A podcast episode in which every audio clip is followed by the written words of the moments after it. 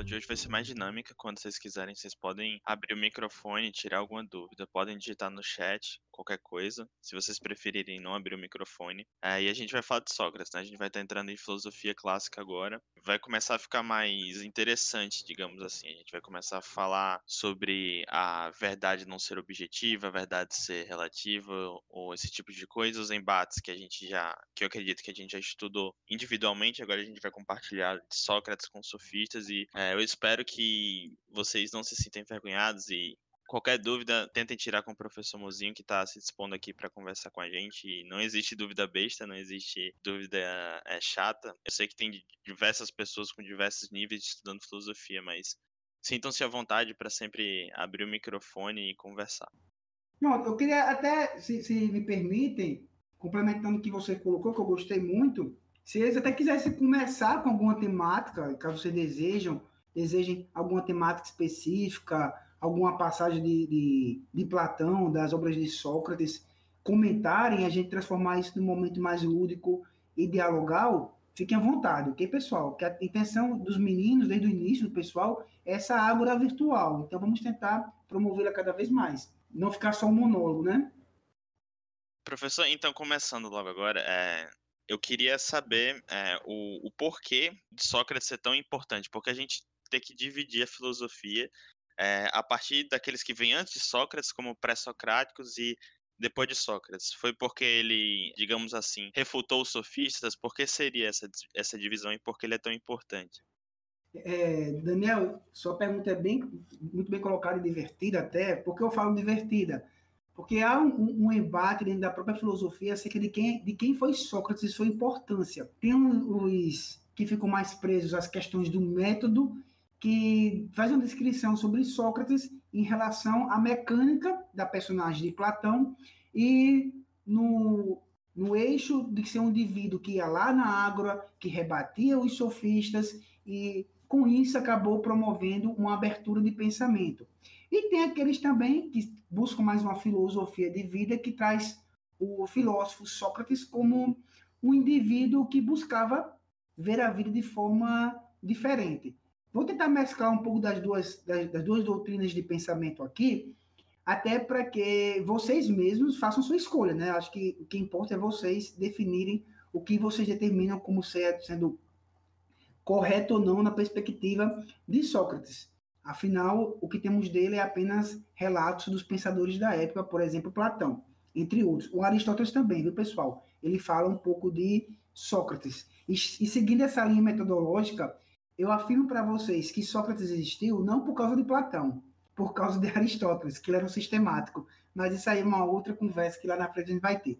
Bem, a importância de Sócrates, né, nesse embate todo, e por que a gente envolve tudo acerca de Sócrates a conversa. Só um minuto aqui para a minha cachorrinha. Porque vocês não estão me vendo, mas a cachorra só deixa eu dar aula com ela no colo.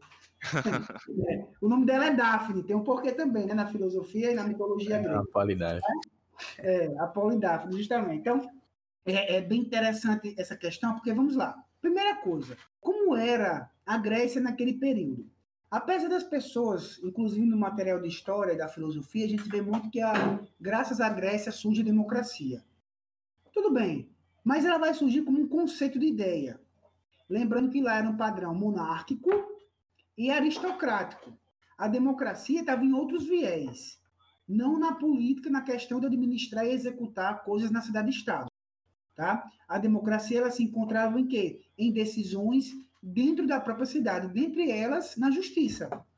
Muitos dos julgamentos populares, né, eram uma forma democrática de tomada de decisão lá. Então, essa era a democracia deles. A democracia voltada para o ideário de homem livre também. Onde é que Sócrates vai chegar e se tornar tão importante? Lembra vocês um pouco da biografia de Sócrates? Sócrates, ele foi um militar, ele foi um soldado, protetor dos portais de Atenas, ou seja, ele era um guardião. E ele chegou à honra de se aposentar, de terminar sua carreira de guerreiro. Digo a honra porque naquela época os embates, as lutas eram mortais. Quando você não morria de uma pancada, de uma espadada, de uma lâmina transpassando o seu corpo, você iria morrer de uma infecção, de um maltratamento, etc. Então, ele conseguiu transpassar por todos esses obstáculos de vida. Além disso, ele foi digno por quê? Porque ao se aposentar, ele buscou um outro ofício, e isso é uma dignidade. Mas, professor, a gente aprende, inclusive, aí tem uma questão de cultural, né, aqui no nosso país, de quando o cara se aposenta, o cara não faz mais nada. Eu estou mentindo, gente? Por favor, não vamos ter esse discurso hipócrita, né? Não, é verdade. Se aposentou agora, eu vou descansar. Gente, na verdade, o ser humano não pode parar nunca. Óbvio que eu não quero que ninguém se aposente com 90 anos, não é essa afirmação aqui. Mas vamos tentar entender um pouco de Sócrates. O que eu estou querendo dizer é que ele ainda tinha saúde, vigor. Então, ele poderia continuar sendo útil em um outro serviço, em um outro ofício. Então, o que vai ocorrer nesse processo? Ele vai querer continuar.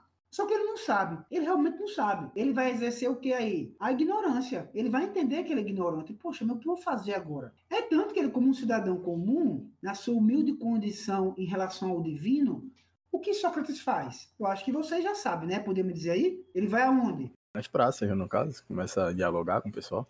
Isso, ele começou na praça a dialogar com as pessoas e ele percebeu que o diálogo era promovido pelos sofistas. Ele percebeu também um outro detalhe, que praticamente o discurso dos sofistas era um discurso já maquiado, como se fosse um jogo de cartas já apresentadas anteriormente, eles iam apenas dialogar em torno daquilo que eles já queriam. Esse é um discurso meio que forjado, né? E professor... Pode falar, Daniel. A gente pode dizer também que, querendo ou não, os sofistas, eles meio que vendiam conhecimento, eles não amavam conhecimento pelo conhecimento, né? Eles queriam apenas usar da retórica para favorecer algum lado, né? Isso, ou não? Perfeito. E é isso que vai, de certa forma, fazer com que Sócrates desperte para essa busca pelo conhecimento. Porque quando ele vai atrás dos sofistas, ele vai em busca de um conhecimento. Eu lembro a vocês que a palavra sofista, né, o título sofista na época, era de sábio, ok, pessoal? Essa origem etimológica que temos hoje de sofista, ela foi modificada. A origem etimológica de sofista, eles eram justamente os sábios. Então, quando Sócrates procurou nas praças, nas ágoras gregas, os sofistas, era para buscar sabedoria, buscar conhecimento, como o João colocou aí muito bem, tá? E o Daniel... expressou. Só que ele, percebendo isso, ele começou a dedicar um tempo da sua vida, que vamos chamar isso depois de ócio, a palavra ócio também vem do grego, tá? Ele vai começar a dedicar um pouco do seu ócio para investigar o conhecimento promovido pelos sofistas, né? Ele vai ter aquilo que Platão, na sua obra, vai falar de curiosidade. Então professor, posso engrenar uma dúvida aí nessa questão? Pode. Porque, assim, a gente tá vendo na ordem cronológica do livro do Reale e tal, acho muito que muitas pessoas aqui leram alguns fragmentos, ou leram um livro ou outro. Eu acho que eu, particularmente, tô vendo dessa ordem cronológica mais como um manual até chegar em Sócrates e tal. E a gente estudou os naturalistas, a gente teve até um encontro aqui com o Laures e tal, ele deu uma complementada pra gente, a gente... também debateu algumas coisas. E a gente vê uma transição pro período humanista, né, que surgem os sofistas e tal, a gente tem... toda essa informação, que seria uma transição dos problemas do cosmos para o homem, entendeu? E quando a gente está estudando Sócrates, a gente tem uma ideia em todas as definições dele, eu acho que é por isso que a gente acaba estudando até mais Aristóteles do que Sócrates, elas são muito dentro da perspectiva da essência do homem, entendeu? Então a gente sempre vê assim, por exemplo, a contemplação da verdade parte do homem, ou a questão da opinião verdadeira parte do homem, é sempre uma perspectiva indutiva, entendeu? Eu acho interessante porque ele não necessariamente compactua com os sofistas diretamente, mas ele herda muito dessa reflexão e eu queria saber do senhor como ele traz dessa forma tão presente essa questão de essência para a filosofia dele, entendeu? Então, o que vai ocorrer? Quando ele começa a estudar, a buscar esse conhecimento, viu, João? Ele começa também a aprender a retórica. Ele vai exercitando a retórica. A retórica era um exercício contínuo, como o matemático hoje estuda geometria, tá?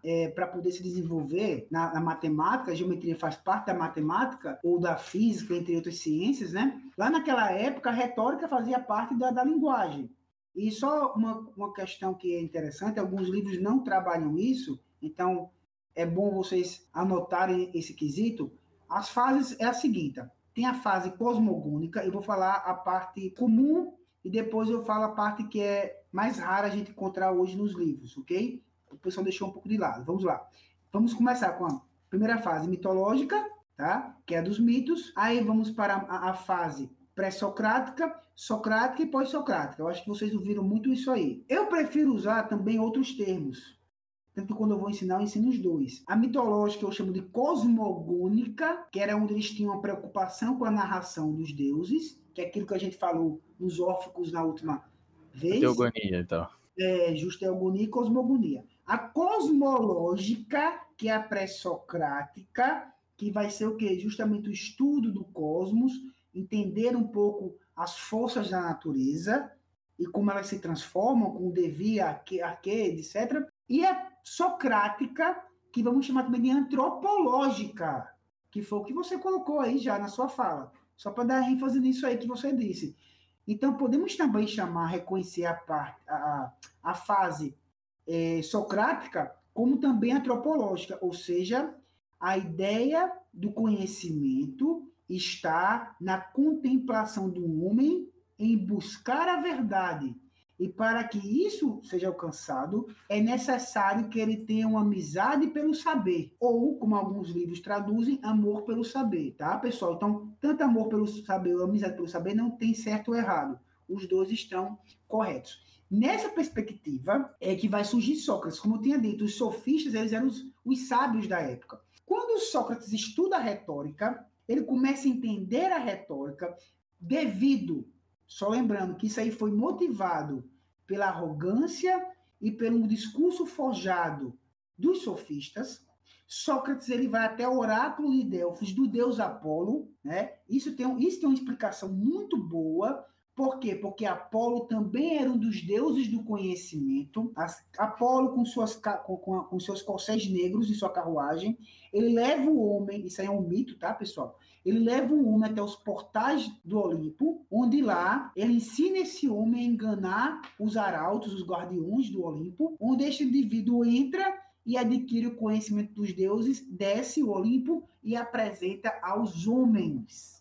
Por isso que Apolo também é considerado o deus do conhecimento, além das artes, da música, da medicina e da ginástica. Nessa questão, eu estava vendo também, inclusive na obra que você recomendou para a gente, que ela herdava muito das máximas polínicas, né, no caso, que seria o 147 aforismos e tal.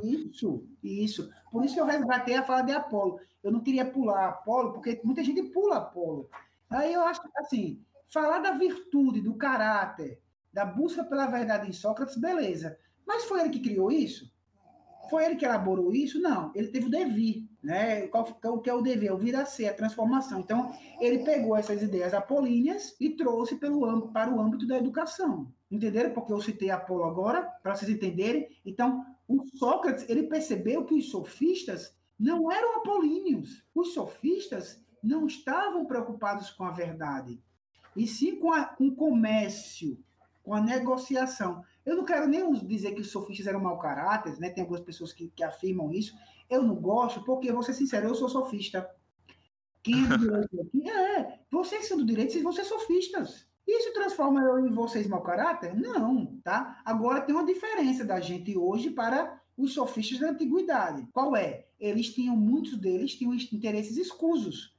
Assim como tem professor mau caráter, assim como tem advogado mau caráter. Vocês estão percebendo? A lapidação do conhecimento, como é importante, é tanto que tem sofistas que vai ter diálogos platônicos que eles vão reconhecer Sócrates e vão se tornar seguidores de Sócrates. Ou seja, eles reconheceram suas falhas e vão começar a se tornar futuramente pensadores, onde eles vão ter harmonia com o saber. É tanto que com o saber verdadeiro, né? Quando Sócrates morre, as pessoas esquecem. Quem é que vai dar continuidade? Foi Platão? Platão sozinho não conseguiria isso, gente. Foi um grupo de pessoas, trazendo para uma linguagem atual. Foram vários likes que Sócrates ganhou. E essas pessoas que deram likes para ele fizeram a manutenção do conhecimento dele. Permaneceu a busca pela verdade. É tanto que não foi na era de Sócrates que teve o registro da palavra filosofia, oficialmente dito. Foi uma geração depois de Sócrates. As obras escritas após a morte de Sócrates que vai trazer a perspectiva da palavra filosofia, como entendemos nos dias atuais. A perspectiva apolínea, Sócrates vai lá nos sofistas, vê que existe um falso saber. Procura estudar, conhece. busca o oráculo de Delfos. Lá ele tem a perspectiva da busca do conhecimento e da verdade, que o conhecimento tem que ser verdadeiro. Volta, ele estuda a retórica, entra no meio dos sofistas, leva os sofistas à contradição, buscando contemplar a verdade e a essência das coisas, e não a falsidade e não a manipulação dessa essência. Quando eu falo essência, é a linguagem, tá? A palavra. O poder da palavra, que os sofistas eles vão ser mestres no poder da palavra. Seguindo essa linha, ele começa a criar um grupo de discípulos que tenham como viés a busca pela verdade e a manutenção da verdade. Ele não defende a verdade absoluta, mas ele percebe que a verdade ela é transitória junto com o devir. Isso aí ele vai pegar justamente de pré-socráticos. Os mais importantes que ele vai resgatar isso. Heráclito e Parmênides. E nessa linha de pensamento aí, muitos sofistas vão começar a compreender o que Sócrates está falando e mudar de lado, abandonar a retórica sofista e começar um discurso filosófico. E ele vai abraçar quem? Justamente os jovens. E aí novos jovens vão começar a ir nas ágoras, jovens livres, né? Tá? Já, quando eu falo jovens, é em idade, não em liberdade política lá, tá? Em exercício legal do homem na cidade-estado. Então, esses mais jovens vão nas águas e começam a debater e desafiar os sofistas para esse processo dialético. Fala aí, por favor, pode passar. Sim, professor. Uma pequena observação que essa diferença do Sócrates para os sofistas foi meio que comprovado pela vida dele. Sim, porque se a gente for ver a trajetória dele até chegar no livro da Apologia, né? Uhum. Quando Sócrates está sendo condenado, pelo menos na sequência que eu li, vem a obra do Críton. E exatamente nessa obra, os amigos de Sócrates chegam para Sócrates e meio que tentam relativizar a vida de Sócrates, o que ele estava tendo. E se naquele momento Sócrates falasse, não, eu vou me arrepender e vou ir com vocês para eu cuidar dos meus filhos. Que a objeção que os amigos de Sócrates fazem é exatamente essa. E você vai deixar sua família? E no Críton ele responde essas objeções. Então, ao meu ver, caso Sócrates, ali naquele momento, ele se recusasse a permanecer com a verdade, e sendo firme como ele estava defendendo, ele ia se igualar a um outro sofista, e a qualquer outro sofista ele não teria tido essa relevância toda que ele teve. E eu acho isso muito interessante, que a história da vida dele é de acordo com a filosofia que ele estava propondo, que ele estava defendendo. E isso aí é muito importante, Daniel, que aí ele não vai ser um filósofo de palavras, ele vai ser um filósofo de atitudes. O que vai tornar Sócrates são suas atitudes em vida. Que fique muito claro isso. Sócrates, ele nega se tornar um homem fugitivo, porque queriam fugir com ele, né? Queriam resgatar e fugir, ele se nega a também dizer que estava enganado, errado, não era nem mentindo, né? Os sofistas lá na Apologia ainda dialogam, não, a gente consegue aqui ludibriar, deixar de uma forma que você se enganou. Então, nem isso, ele também se nega esse processo. Inclusive, muitas pessoas tentam atacar a justiça ateniense também para inocentar Sócrates. E aí vem várias passagens belíssimas nesse livro. Uma delas é justamente quando as pessoas tentam atacar a justiça, atacar o direito, e ele disse, que homem seria eu, que hoje não acredito mais na justiça. Até ontem as leis de Atenas eram as melhores do mundo. Hoje, porque as leis de Atenas me condenam, ela é ruim? Gente, vamos sem hipocrisia aqui. A gente vê isso no Brasil direto. Até ontem ninguém reclamava da lei. Quando amanhã a lei me atinge, eu sou o primeiro a desmerecer a lei. Assim, não estou querendo dizer que a lei é... Calma, só para que fique claro que eu estou querendo dizer que a lei ela é estática e acerta 100%, não é isso. Mas nas configurações atuais, não é esta que a gente tem? Se ela estiver errada, que seja modificada, ok? Se ela estiver errada, que seja modificada. Segundo as regras que já existem, né, de modo coerente, na Constituição. Agora, depois que aquela lei me atinge de alguma forma, aí vem aquele start. Não, a lei está errada, vamos tirar a credibilidade do judiciário, tirar a credibilidade da lei. Aí vai criar um estado, de certa forma, até caótico. O que Sócrates vê naquela hora foi uma coisa magnífica, uma coisa assim que eu admiro muito em relação a Sócrates como pessoa nesse momento, é que ele diz, não, é o seguinte, as leis de Atenas estão erradas. Ele diz isso lá, inclusive. Ele afirma, as leis de Atenas estão erradas, mas quem deve modificá-las são vocês no futuro. Ele diz para os discípulos. para os adolescentes, para os jovens, né? Os mais jovens. Mas que esta lei seja aplicada à minha pessoa. Ele não nega que a lei tem que ser aplicada a ele. Ele não, vai ser aplicada assim. Mas amanhã vocês vão quê? Modificar as leis. Dito e feito, né? Próxima geração há uma mudança no formato da legislação ateniense. Isso também é comprovado. Professor? Fala, Laurice. Grande Laurice. E aí, beleza? Tem uma discussão que é em relação ao que Sócrates estaria defendendo no momento em que ele se nega a fugir. Por um lado, uma leitura bem simples, assim, você olha por cima, você poderia dizer, Sócrates seria, na terminologia de Bob, um positivista. Ele estava defendendo que nós temos que seguir a lei de qualquer jeito, e seguir a lei é o justo. Enquanto outros dizem que não. Na verdade, o que Sócrates estava fazendo é, pelo fato de ele seguir a lei, ele ia mostrar que a lei era injusta, pelo fato de que as pessoas iam perceber que o que estava acontecendo com Sócrates era uma coisa completamente injusta e que ele seria usado como exemplo para mostrar que haveria uma injustiça. Enquanto outros, como por exemplo Michel Villers, no livro A Formação do Pensamento Jurídico Moderno, ele fala que Sócrates estaria em defesa das leis do Estado ou estaria em defesa de uma justiça superior? Aí, segundo Michel Villers, isso é algo que é indefinido. Alisson Mascaro, por exemplo, ele fala que Sócrates não estaria defendendo um justo positivismo às leis da cidade, que ele estaria defendendo era uma espécie de justiça superior. Ele conseguiria mostrar, ao não fugir da execução, que seria possível mostrar para as pessoas que aquela lei era injusta e que ela deveria ser modificada. Então, qual é a sua visão em relação a isso? Por que Sócrates fez isso? Seria uma visão de que haveria uma justiça superior acima do direito positivo e que isso seria mostrado pela injustiça contra ele? É bem bacana isso aí, Laura. Inclusive, na época de faculdade, a gente fez um debate muito interessante sobre isso. A gente chamou uma turma de direito e uma turma de psicologia para a gente estudar, fazer uma mesa redonda sobre isso, né? Aonde eu poderia chegar? A gente fez uma análise, pedi para o pessoal de psicologia fazer um pouco de análise em relação às condições da época e mentais do indivíduo, Sócrates, né, naquela situação de preso, e a gente da filosofia trazia a perspectiva da filosofia, da ética, da moral e do direito, ia tentar trazer essa perspectiva positivada ou apenas um debate moral dele também. Olha, as duas visões são pertinentes. Se você pegar, se for fazer uma exegese, um exercício exegético mesmo, analisar passagem por passagem, podemos ter, né, na obra da Apologia, essas duas perspectivas, ok? A gente tem como ter essas duas perspectivas. Eu não posso afirmar porque eu não conversei com Platão, mas a gente consegue perceber isso. Platão não era um filósofo sistemático, isso é verdade também, então isso dificulta o debate. Se fosse na obra de Aristóteles em diante, seria mais fácil a gente identificar essa sua dúvida e a minha, que também é minha dúvida, tá? Não é só sua, não. É tanto que há um embate. Mas uma coisa, eu acho que a gente pode chegar na conclusão. É uma coisa que vai ser indefinida no seguinte sentido. Qual era a intenção real, não falo nem de Sócrates, mas das pessoas envolvidas no caso? Eu quero ver na ótica estrangeira. Por que as pessoas estavam tão preocupadas em condenar Sócrates? E por que um outro grupo estava tão preocupado em libertar Sócrates? Também não foi por amor só a Sócrates. Tem algum interesse, então...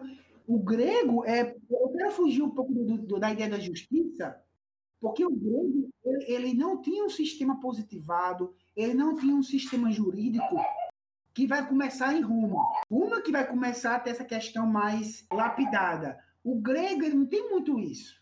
Ele não tem. Se você pegar a ideia de justiça, lá nas obras de Homero, Hesíodo, Sófocles, etc., você vai perceber que o direito neles é meio... do naturalismo mesmo, tá? É uma visão mais aberta para no dia a dia da família, de casos que eles vão analisar, vão dizer isso, enfim. Não tem essa questão muito positivada. Todavia, as pessoas que queriam condenar Sócrates, eles tentaram positivar ao máximo a lei. Mesmo sem ter essa linhagem, né, de uma estrutura legal como temos a partir de Roma, mas eles tentam mostrar que a lei... estava acima de tudo, que quando, na verdade, não está. Existem vários relatos de outras histórias, outros contos do período posterior ou até anterior a Sócrates, que vão relatar que, em muitos casos, a vontade do rei manda, ou a vontade da aristocracia manda.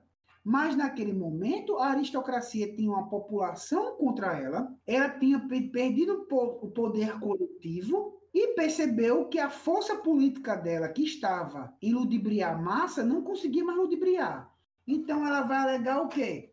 A lei, acima de tudo, para condenar Sócrates. Então, eles vão tentar arguir da seguinte forma. Se você pega no discurso da apologia a Sócrates, vamos condenar ou inocentar Sócrates pelos atos apenas, não pela pessoa que ele foi. Porque a pessoa que Sócrates foi uma pessoa boa.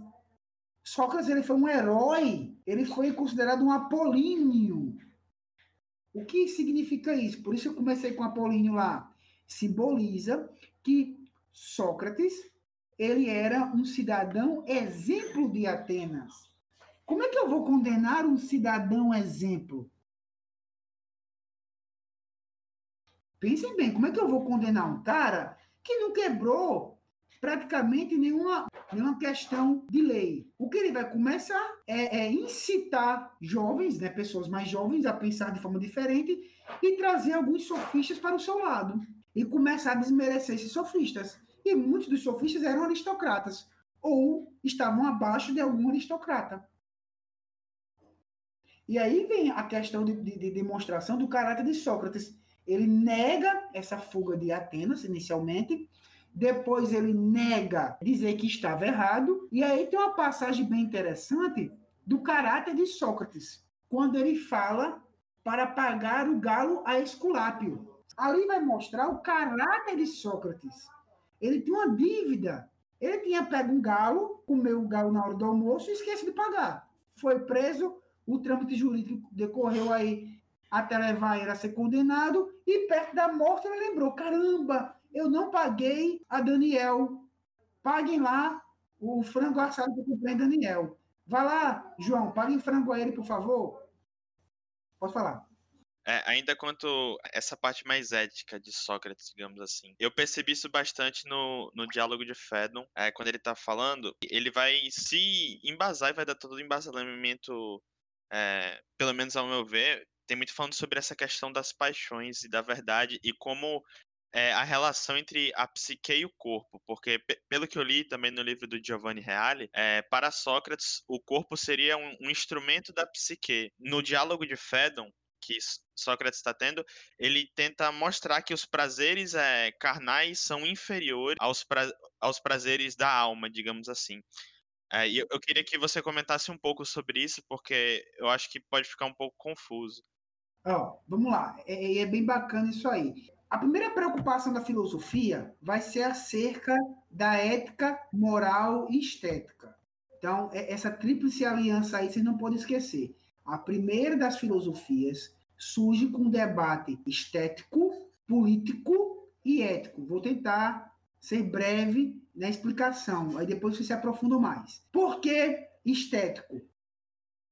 Esqueçam o ideário de belo que vocês têm hoje. Destruam tudo, temos que reconstruir. Para o grego, o belo está vinculado ao bom, ao virtuoso, ao apolíneo. Ficou claro isso aí, pessoal? Por favor, a estética da beleza, ela está além das percepções sensoriais do corpo. Para você alcançar a ideia do belo, você tem que atingir a percepção inteligível, que seria a alma, traduzindo aqui para a alma. Uma vez eu abandonando a percepção corpórea no sentido sensorial, indo para a percepção inteligível, aonde eu vou alcançar esse ápice? Quando eu vou começar a ter a percepção da alma, onde eu vou gerar uma autoestima. Em que sentido? Eu vou saber que eu tenho um autoconhecimento e a autossuficiência, e que eu, dentro das minhas capacidades inteligíveis, eu posso analisar a minha alma e filtrar os prazeres corpóreos. Por que isso? Estou na estética ainda. Aí eu vou ter um conceito de belo. Tendo este conceito de belo, o que eu vou fazer, meus amigos, com esse conceito de belo? Eu vou simplesmente tentar alcançar o estado da ética. Onde vai estar o estado da ética?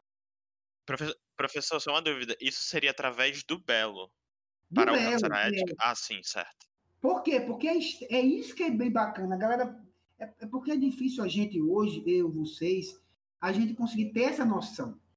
Porque a gente está muito preso, muito enraizado na ideia do belo vinculado ao corpo, à maquiagem, sabe? A gente acabou desmerecendo etimologicamente a palavra belo. Deu para entender mais ou menos? É como se a gente pegasse o conceito de catarse e jogasse para o lado e quisesse usar isso. O belo como algo utilitário, digamos assim. Perfeito. Isso mesmo. Então, é uma infelicidade que ocorre na sociedade contemporânea, mas, enfim, vocês estão aqui, eu estou aqui para isso, para tentar sermos diferentes. Eu não sou contra a cultura de massa, eu até gosto de culturas de massa, né? Lauro já me conhece há um tempo, outros aí também, né? Eu gosto muito de Star Wars, mas uma coisa é você olhar Star Wars apenas com a película, outra coisa é você estudar antropologia com Star Wars e estudar shogunato. Vocês estão percebendo? Então eu vou pegar o belo e buscar a virtude. Por isso que no segundo nível está a ética. Por que a ética? Porque eu tenho que ter uma análise de caráter para escolher boas coisas. Eu tenho que ter um bom gosto. Com o meu bom gosto, eu vou ter uma percepção boa para poder o quê? Atrair coisas boas. Quando eu começo a atrair coisas boas, eu vou entrar na esfera da política. Polis, tradução no geral. Múltiplos no uno. Muitas pessoas dentro do uno, de uma coisa só. Professor, essa... Só uma informação. Ainda relacionando com Filebo, no caso, essa questão de unicidade e multiplicidade aí que o senhor está falando, reflete muito nos diálogos que ele tem com Protarco? Ou é um conceito mais abrangente do que isso? Não, reflete com certeza, viu? Por que vai refletir? Ele percebe isso, inclusive Sócrates, ele reconhece a falha dele no começo. Sócrates, ele começa a achar que a resposta das coisas está no homem. E aonde vai estar isso? Que é bem bacana. E vai estar justamente numa obra que fala sobre o belo, que vai ser o Banquete de Platão. Lá no Banquete, olha como é interessante isso, eu acho massa, é porque Platão não é sistemático, né? A gente tem que sair catando Platão e tudo que é canto, para entender um pouco de Sócrates. Lá no Banquete, vai ter um diálogo entre Sócrates e Diotima, que é uma sacerdotisa de Afrodite. Isso é bem bacana, porque primeiro aí você vai ver o empoderamento feminino naquela época. Diotima, ela entra no banquete, coisa raríssima, vocês aprenderam isso já, né? Que mulher não participava. Mulher, tem que lembrar disso, era só homem livre. Era essa o que os caras falavam na época. Inclusive, professor, só uma informação, várias escritas de Hesíodo, quando ele escreve o Trabalho e os Dias, que é inclusive que influencia bastante em termos moral na Grécia, ele fala muito sobre isso. Ele reduz bastante a participação dela. Isso. Isso. Aí o que vai ocorrer nesse processo? Ele vai ter uma configuração social que vai ter uma mulher no debate. Essa mulher no debate vai mostrar a Sócrates que não adianta a gente admirar as coisas de modo apenas pelo caráter. Porque o caráter, ele pode nos enganar também se você não tiver uma ideia de que o que é certo e o que é errado com o belo. É aí que ela vai mostrar a importância de Afrodite, da sua deusa, né? Que ela está ali para defender isso, etc. E mostrar a importância do amor, de eu escolher a pessoa correta para amar. Por que eu tenho que escolher uma pessoa correta para amar? Porque quando eu escolho uma pessoa correta para amar, esta pessoa vai constituir comigo uma polis. Vai surgir aí, deixa de ser unicidade e passa a ser o quê? Multiplicidade. O conceito de família, ela vem aí. Vocês estão entendendo de onde vai surgir a ideia de família? Por isso que lá na frente Platão e Aristóteles também vão falar muito sobre família como a célula principal da sociedade. Por quê? Vai ser a célula principal da sociedade, a família. Porque ali surge o primeiro diálogo político. Então vamos lá. Estética, beleza. Vocês não vão ler muita palavra estética no grego não, tá? Vocês vão ler beleza ou belo, tá? Beleza. Ética e política tem que ser harmonioso. Quer ver o básico para vocês entenderem? Vocês acham a política brasileira bela? Em termo estético, não. Por quê? Porque vocês não conseguem conciliar a beleza com a ética. O problema não está na política em si, está em como as pessoas estão administrando a política, o caráter delas. Aí você não vê aquele indivíduo como exemplo, conseguir mostrar. É aí que o que o Sócrates, voltando para a apologia, é nesse momento que eu pergunto a vocês também. Será que também, viu, Laura? Vamos ampliar nossa interpretação? A gente primeiro falamos do positivismo e do naturalismo. E se ele quis apenas ser um relativizador sofista naquele momento? Também não tinha essa estratégia? Ele jogou o emocional ali, que ele sabia que ia comover mais a massa.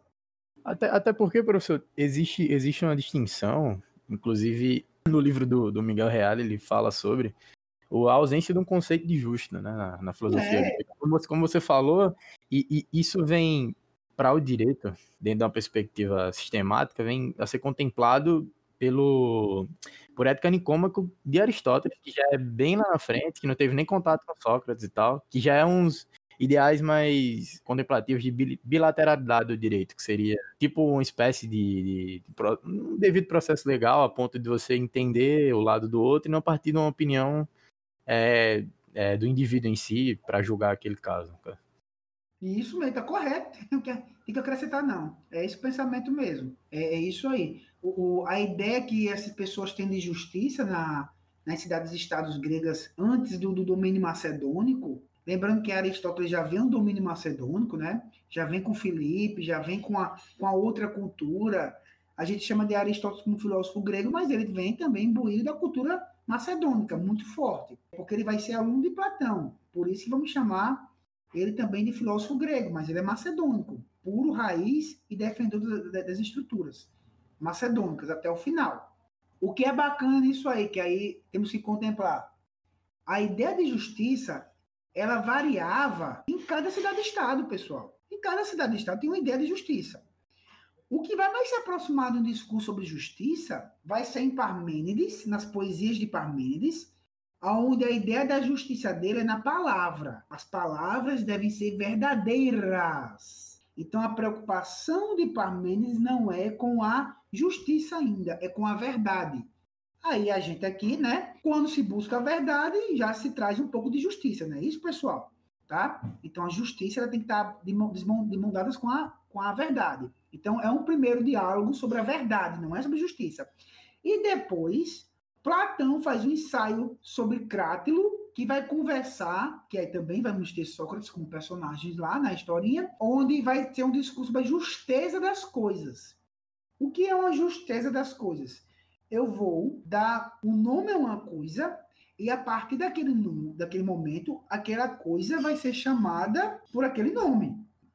Aí onde vai estar a justiça das coisas, das palavras, em determinar de modo coerente cada palavra. Eu vou enquadrar cada palavra no cantinho certo. Isso vai diminuir a chance de confusão aos leigos. Então, fica mais fácil eu passar a verdade, transmitir a verdade. Por quê? Porque eu não vou estar relativizando. Eu estou definindo cada palavra. Quando eu defino a palavra, como defino o objeto da coisa, fim, não adianta você relativizar. O céu é branco ou verde? Não interessa, agora é branco. Não, mas ela pode ser, mas agora é branco. Todo mundo aqui vai decidir que é branco. Fim. Pronto. Se ela for verde amanhã, se você amanhã quiser mudar para verde, então todo mundo vai chamar de verde. O que eu não posso querer relativizar para tentar inocentar ou acusar alguém. É o que as pessoas estavam querendo fazer lá. Relativizar a lei. De repente, a lei, quando ela não serve para Sócrates, ela começa a ser uma lei ruim. Eu estou relativizando a lei, né? Não, é a lei. Até ontem, eu eduquei meus filhos, me casei com a minha mulher que eu amo, nas leis de Atenas. Aí, hoje, as leis de Atenas não prestam. Que espécie de pai serei eu? Tanto que a preocupação dele é uma preocupação política, né? Que espécie de pai serei eu? Qual é o exemplo que eu estarei dando para meus filhos? Né? Posso falar? E aí? Sim, a minha dúvida era não tanto referente quanto a isso, mas eu lembro bem que na última aula que o senhor deu para a gente, eu tirei uma dúvida a respeito tanto do método analítico, aristotélico, quanto da dialética. Você acredita que se Sócrates tivesse, não querendo cometer anacronismo, mas se Sócrates tivesse usado um método mais analítico, tentar refutar ponto a ponto, de premissa a premissa, ele teria tido sucesso em sua apologia? Porque, ao meu ver, a dialética é muito boa para você conversar com alguém, mas para você se defender de alguma coisa, ela parece depender muito da boa vontade do outro. É, E com certeza a sua conclusão já disse tudo. Realmente a dialética não é boa para um argumento de defesa, óbvio, né? No nosso sistema jurídico ele é bom para cada um expor seus lados, mas era diferente lá nas Ágoras. Sobre o analítico, eu acho que se existisse um analítico na época, Sócrates não teria sido Sócrates. Eu acho que, se querer também cometer esse anacronismo, né? A gente não teria o Sócrates que tivemos. Eu acho que o que possibilitou Sócrates ser Sócrates foi justamente a dialética platônica e a dialética sofista. Lembrando que a dialética sofista é da refutação e a dialética platônica é a filosófica, né? A busca pela verdade. Professor? Pode ser. Então, professor, assim, lendo algumas obras de Aristóteles, a gente tem uma dificuldade de entender, como o senhor mesmo falou, essa questão de análogos e tal, e a gente tem uma dificuldade de sistematizar, basicamente, o pensamento dele. Existe o mais próximo que eu encontrei, quando a gente vai falar de opinião verdadeira, porque ele sempre parte dessa premissa que tudo isso surgiria dentro do homem, ele cabia revelar ou conhecer, seria uma verdade não próxima do sofismo, relativizada, mas é uma verdade contemplativa que você teria que buscar. Mas existe em algumas obras dele, ele fala sobre conceitos de sensação e memória. Que, por exemplo, quando você sentia alguma coisa e você lembrava daquilo na sua cabeça, se aquilo fosse o que você lembrasse, por exemplo, você via uma coisa, você achava que era uma bola, por exemplo. Se você chegasse próximo da bola e ela realmente fosse uma bola, você alcançaria uma opinião verdadeira, entendeu? Aí eu não sei se isso foi uma sistemática mais próxima em termos de opinião que eu vi dele, ou se isso realmente existe como uma sistemática, ou só foi, querendo ou não, isso foi colocado no diálogo, então se isso foi uma forma de retórica, ou se existe de fato uma sistematização de uma verdade dentro dessa filosofia de Sócrates. O grande problema de se ler Platão, né, e compreender Sócrates, é nossos vícios, sabe? Então, a gente tem que anular. Não vamos procurar entender Platão nem Sócrates com Aristóteles. Não adianta. Não adianta. A gente vai trazer vícios de pensamento. De certa forma, vai atrapalhar a nossa hermenêutica, vai atrapalhar a nossa interpretação. Lembre-se que a gente precisa sair do copo de vidro, da redoma, né? É uma coisa que nada contra, mas que a galera hoje na modinha está falando. Sai da caixinha, né? Mas eles têm razão. Apesar de ser modinha o discurso, mas o que está na caixinha é isso, é você querer analisar uma coisa segundo aquilo que você está pensando já. Você vai levar vícios. Então, pelo menos eu tento fazer esse exercício, quando eu vou ler Platão ou reler Platão, eu procuro me tornar um indivíduo não lógico, eu procuro não lembrar de nenhuma regra de português que a gente aprende para escrever redação, tá? Nem peça. Eu procuro esquecer tudo. E é apenas imaginar que eu estou na esquina da minha rua conversando besteira com meus amigos. Ou estou num canto paquerando uma pessoa. Assim, porque essa é a ideia de Platão. É conversar sobre coisas que estavam na Ágora, alguém ali na frente e começava a discutir. Enfim, não tem muita uma organização de ideias. A maior prova que não existe uma organização de ideias, que lá na Analítica de Aristóteles, ele vai criticar a falta de organização de ideias de Platão. Quer dizer, se o Aristóteles, que é Aristóteles, que foi aluno dele, diz que Platão não tem organização de ideias, então, meu amigo, eu vou acatar, né? Eu vou acatar no sentido de que não é que ele não tinha boas ideias, ele tinha boas ideias, mas não se tem um padrão. Professor, tá relacionado a isso também, essa minha próxima dúvida, é que, ao meu ver, eu não sei se eu tô agindo de mau caratismo ou coisa do tipo, mas enquanto eu lia Fedon, eu percebi que Platão, eu não sei se tá certo esse meu raciocínio, mas foi o que deu para eu perceber. Ele jogou muito da filosofia dele dentro de Sócrates. Foi o que eu percebi, principalmente nos conceitos de reminiscência. Em algum outro livro do Platão, ele fala de reminiscência de uma forma tão profunda quanto ele fala no Fedon, porque... Ao meu ver, isso estava, pelo menos pelo que eu li do Giovanni Reale sobre Platão e reminiscência, estava muito alinhado com os conceitos que o Platão tem de reminiscência. Então, a minha dúvida é, tem como a gente saber o que é Sócrates e o que é Platão do Sócrates platônico? Pronto. Por isso que lembro nas nossas conversas que eu falei para vocês para ler Filebo, justamente por isso aí que vocês estão colocando, para tentar diminuir o impacto nessas ideias. Primeira coisa que eu gosto muito dessa palavra reminiscência de Platão, até mesmo para dialogar com alguns platonistas mais radicais. Porque lá, Platão afirma, segundo Sócrates, né, óbvio, que o corpo é importante também para o conhecimento. Ele afirma lá, nos outros livros não, nos outros materiais, ele vai dizer a importância da alma, que perguntaram aí atrás, vai dizer a importância do inteligível, como se o sensorial fosse apenas um indivíduo na infância. Imagine vocês na infância, eu na infância, que chega alguém com um pirulitozinho, ó, tem um pirulitozinho, fique sentado na cadeirinha que eu vou dar o pirulito. Aí o cara, ele manipulou com o pirulito. E assim, criança que tem irmão mais novo, ou já filho, ou amigo, vizinho, vai saber disso que eu estou falando aí, essa relatividade aí. Por que é uma relatividade? Porque é justamente nessas relações que eu vou manipular o indivíduo segundo o meu interesse. Lá no Filebo, ele vai dizer, não, epa, não é assim não. O corpo, ele vai ser importante em toda a trajetória humana. Só que eu vou ter o intelecto para filtrar os meus gostos, para filtrar a ideia de belo. E lá ele reconhece que também é necessário o belo fútil. Ele vai aceitar a questão do sexo, ele vai aceitar a questão de uma roupa, de uma bebida, ele vai aceitar. Então, o ser humano, ele precisa de sexo.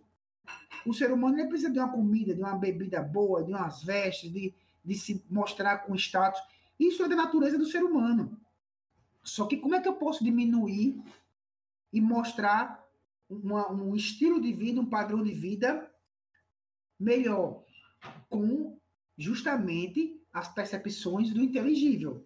Que aí, na inteligência, eu vou filtrar os desejos corpóreos, limitando ele com a minha reminiscência, que isso que vai ser a reminiscência, caso não tenha entendido. A reminiscência é justamente o que meu corpo sente, mandando as informações para a sinapse, e a sinapse manda novamente para a gente, para o corpo. Olha que bacana, Platão fala isso, galera. Século IV a.C.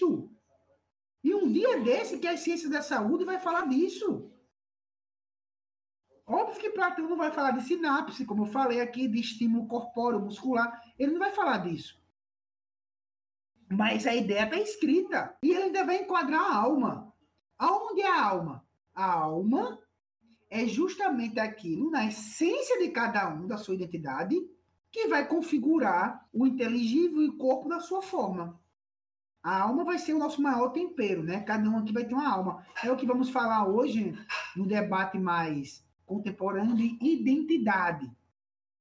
Os gregos falavam de essência. Hoje, vamos lutar pela identidade de gênero, identidade não sei o quê. Ótimo, bacana. Nos gregos seria a essência, a alma. Cada um tivesse essa alma. A gente vai abandonar um pouco desse discurso de alma, de psique, devido a quê? Devido à fomentação e o poder e domínio e controle das religiões monoteístas no norte da África, na Europa e na Ásia Menor.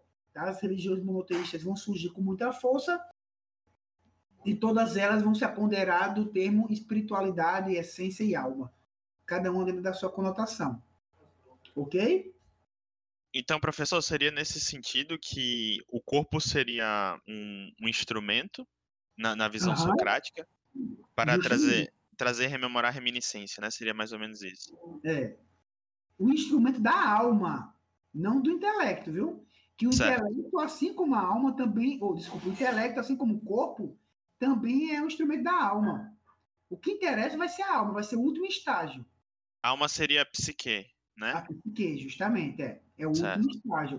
Você só vai encontrar essa alma quando você alcança, aí trazendo Sócrates aí, justamente o quê? O autoconhecimento.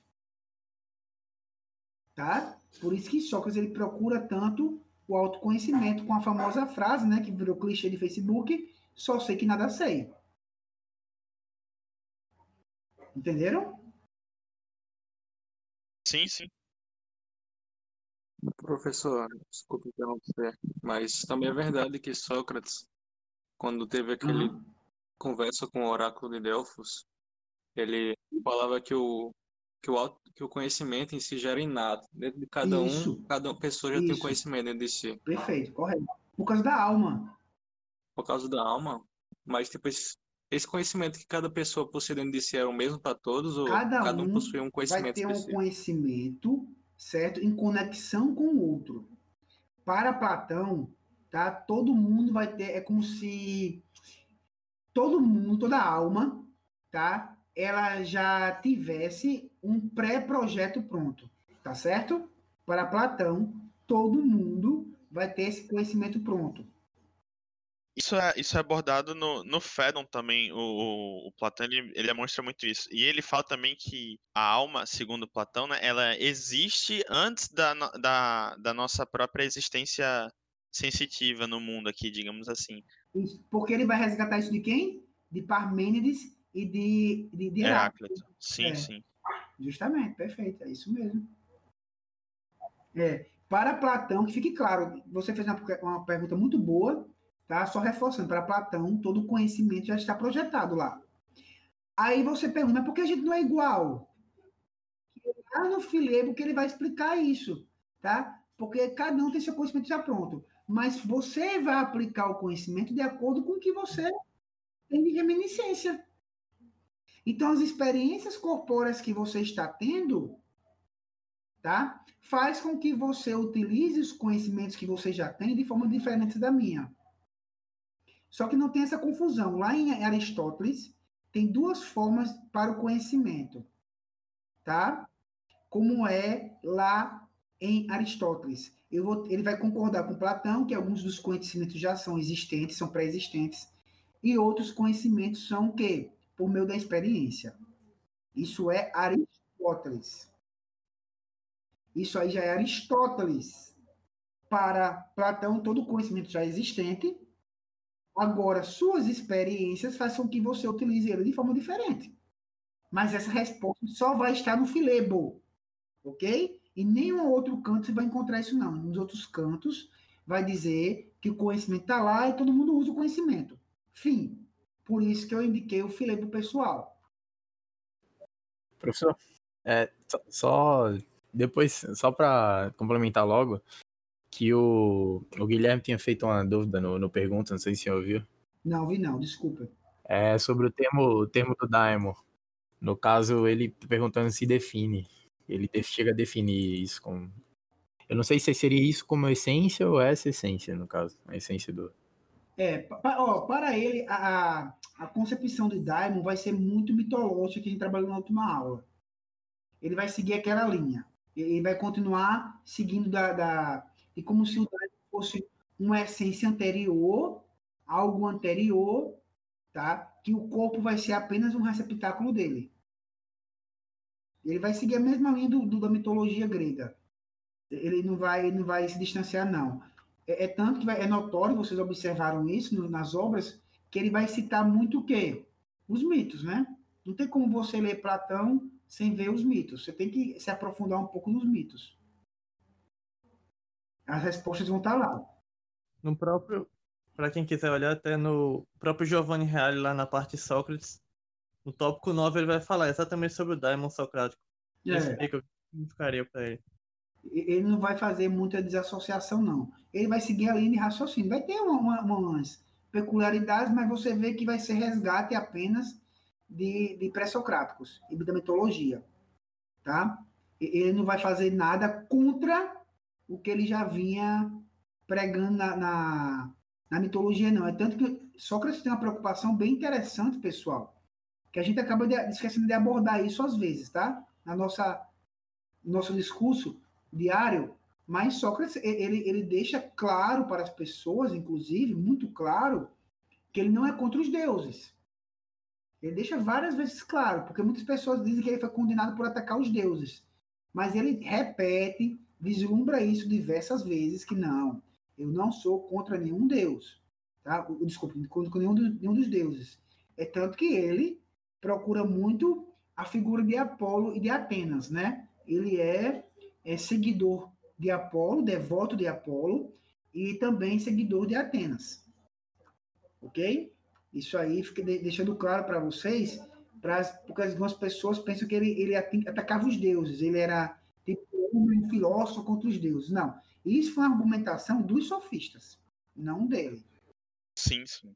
Professor, uma coisa interessante em relação ao tempo que a gente estava conversando antes, sobre que a gente sempre tira um conhecimento que nós já temos, é o próprio Gadamer, que ele pega muito do Platão quando ele vai elaborar a questão do círculo hermenêutico, que já vem, obviamente, desde Heidegger, que é basicamente a ideia de que todo o processo interpretativo sobre as coisas sempre parte de uma pré-compreensão. De onde é possível extrair uma conclusão, de modo que seria possível extrair a conclusão de que o método que a gente usa para interpretar, para controlar o nosso processo interpretativo, sempre chegaria mais tarde, porque o nosso ser aí já teria se pronunciado no mundo. É, isso mesmo. É a ideia de que, basicamente, não tem como a gente controlar esse processo interpretativo no sentido que não há uma separação entre o sujeito e o objeto, porque a própria condição de possibilidade da interpretação já é essa pré-compreensão, então não haveria essa separação sujeito-objeto. Só que, obviamente, não é exatamente essa teoria de Platão, mas essa ideia do círculo hermenêutico, também do círculo ontológico, dessa virada ontológica do Heidegger e também com Gadamer, que aprofunda isso, eles pegam de Platão. O próprio Gadamer fala que ele se utiliza dessa ideia de Platão, que a gente já tem uma pré-compreensão para poder interpretar as coisas. Uhum. E se você pegar também, eles também vão nos pré-socráticos, né? Eles também vão no pré-socrático. Eles também resgatam lá. Eles buscam essa essência das coisas também. E aí é importante, por isso que eu falei quando, se foi o Daniel, não sei se foi o Daniel que perguntou sobre a análise de Platão e de Sócrates segundo Aristóteles, né? Se Sócrates já conhecesse a análise de Aristóteles, se ele seria diferente do resultado. Quem foi que me perguntou isso aí? Fui eu mesmo. Justamente isso aí que o Laurence, né, fazendo essa integração do conhecimento aí, colocou, tá? Se ele já conhecesse, a pré-compreensão dele de mundo seria outro. Logo, o sujeito-objeto também seria outro. Então, a visão de mundo dele já mudaria radicalmente. A ideia do belo dele seria diferente. Total. Eu lembro que, antes da pergunta do Laurence, a gente estava falando sobre a relação de Sócrates com os deuses.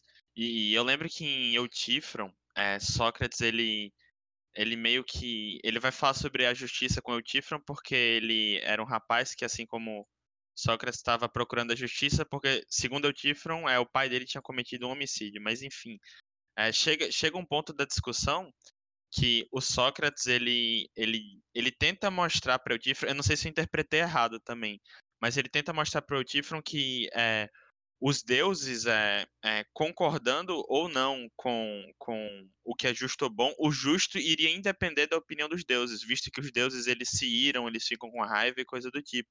Então o justo seria independente. Então os sofistas poderiam acusar Sócrates assim, de uma forma meio que leviana, dessa forma, né? Eles podiam dizer que Sócrates estava desprezando os deuses por causa disso, né? Isso, porque várias vezes, em vários diálogos, ele fala isso. Inclusive, lá no Banquete também fica mais claro ainda no Banquete, porque o tempo todo ele rebate as ideias de Diotima, né? E assim... Chegou uma situação bem interessante da própria história lá, que Diotima vai para o pessoal, ela ataca o pessoal, né? E é quando ela começa a vencer Sócrates no debate, porque ela vai dizer, se não é amor, porque você, ao sair daqui, você desposa da sua mulher, porque você confia mais na sua mulher que nos seus amigos. Inclusive, ela faz uma relação. A relação que você tem com estes homens é de conhecimento. E qual é a espécie de relação que você tem com sua mulher? Não é de amor? Aí Sócrates diz, mas você diz que o saber é justamente amor pelo saber? Aí Sócrates diz, Então, se você tem uma relação de amor pela sua esposa, e aí? Olha só a sacada dela, gente. Aí nessa hora Sócrates reconhece, realmente eu tenho um amor de conhecimento também pela minha esposa, mas é um conhecimento diferente. Mas aí, né, é o famoso tentar... Aí ele tenta relativizar, né? Que é um bom sofista que ele também aprendeu. No final, ele reconhece a importância da esposa, né? Da família, né? E da mulher na vida de um homem. Que aí ele começa a perceber que ele só é ele porque ele tem uma família forte. Ele é apenas o espelho da família. Sócrates não é Sócrates. Sócrates é o espelho da família. E isso aí é interessante, porque aí entra no eixo da política. Será que se Sócrates não tivesse uma mulher tão forte, que fosse atuante no dia a dia, para permitir Sócrates chegar onde chegou, será que Sócrates seria Sócrates? Né? Então, é uma outra relação que devemos fazer em relação à importância da política, no caso da célula familiar. Então, Sócrates também só chegou a ser Sócrates graças à sua esposa. Tem algum Nietzsche mesmo fala, né? Nietzsche odeia Sócrates e ele diz que deveríamos conhecer mais a sua esposa e não ele. Se a gente quiser saber quem era Sócrates, procurar essa mulher dele, não ele. Porque só ela saberia o verdadeiro Sócrates. Então, é bem bacana isso aí. Porque a gente desmerece, vamos ser sinceros. É igual a futebol aqui, tentar trazer para um culto à massa aqui. Ah, ganhou o jogo graças a Neymar. Por favor, gente, me poupe. Me poupe. O pobre do goleiro fez nada, cara. O preparador físico, o nutricionista. Entendeu? A gente tenta reduzir nossos argumentos sempre. Tá? Propositalmente, a gente esgota a nossa interpretação, em vez de ampliá-la, ferindo justamente a ideia da hermenêutica de Heidegger, né?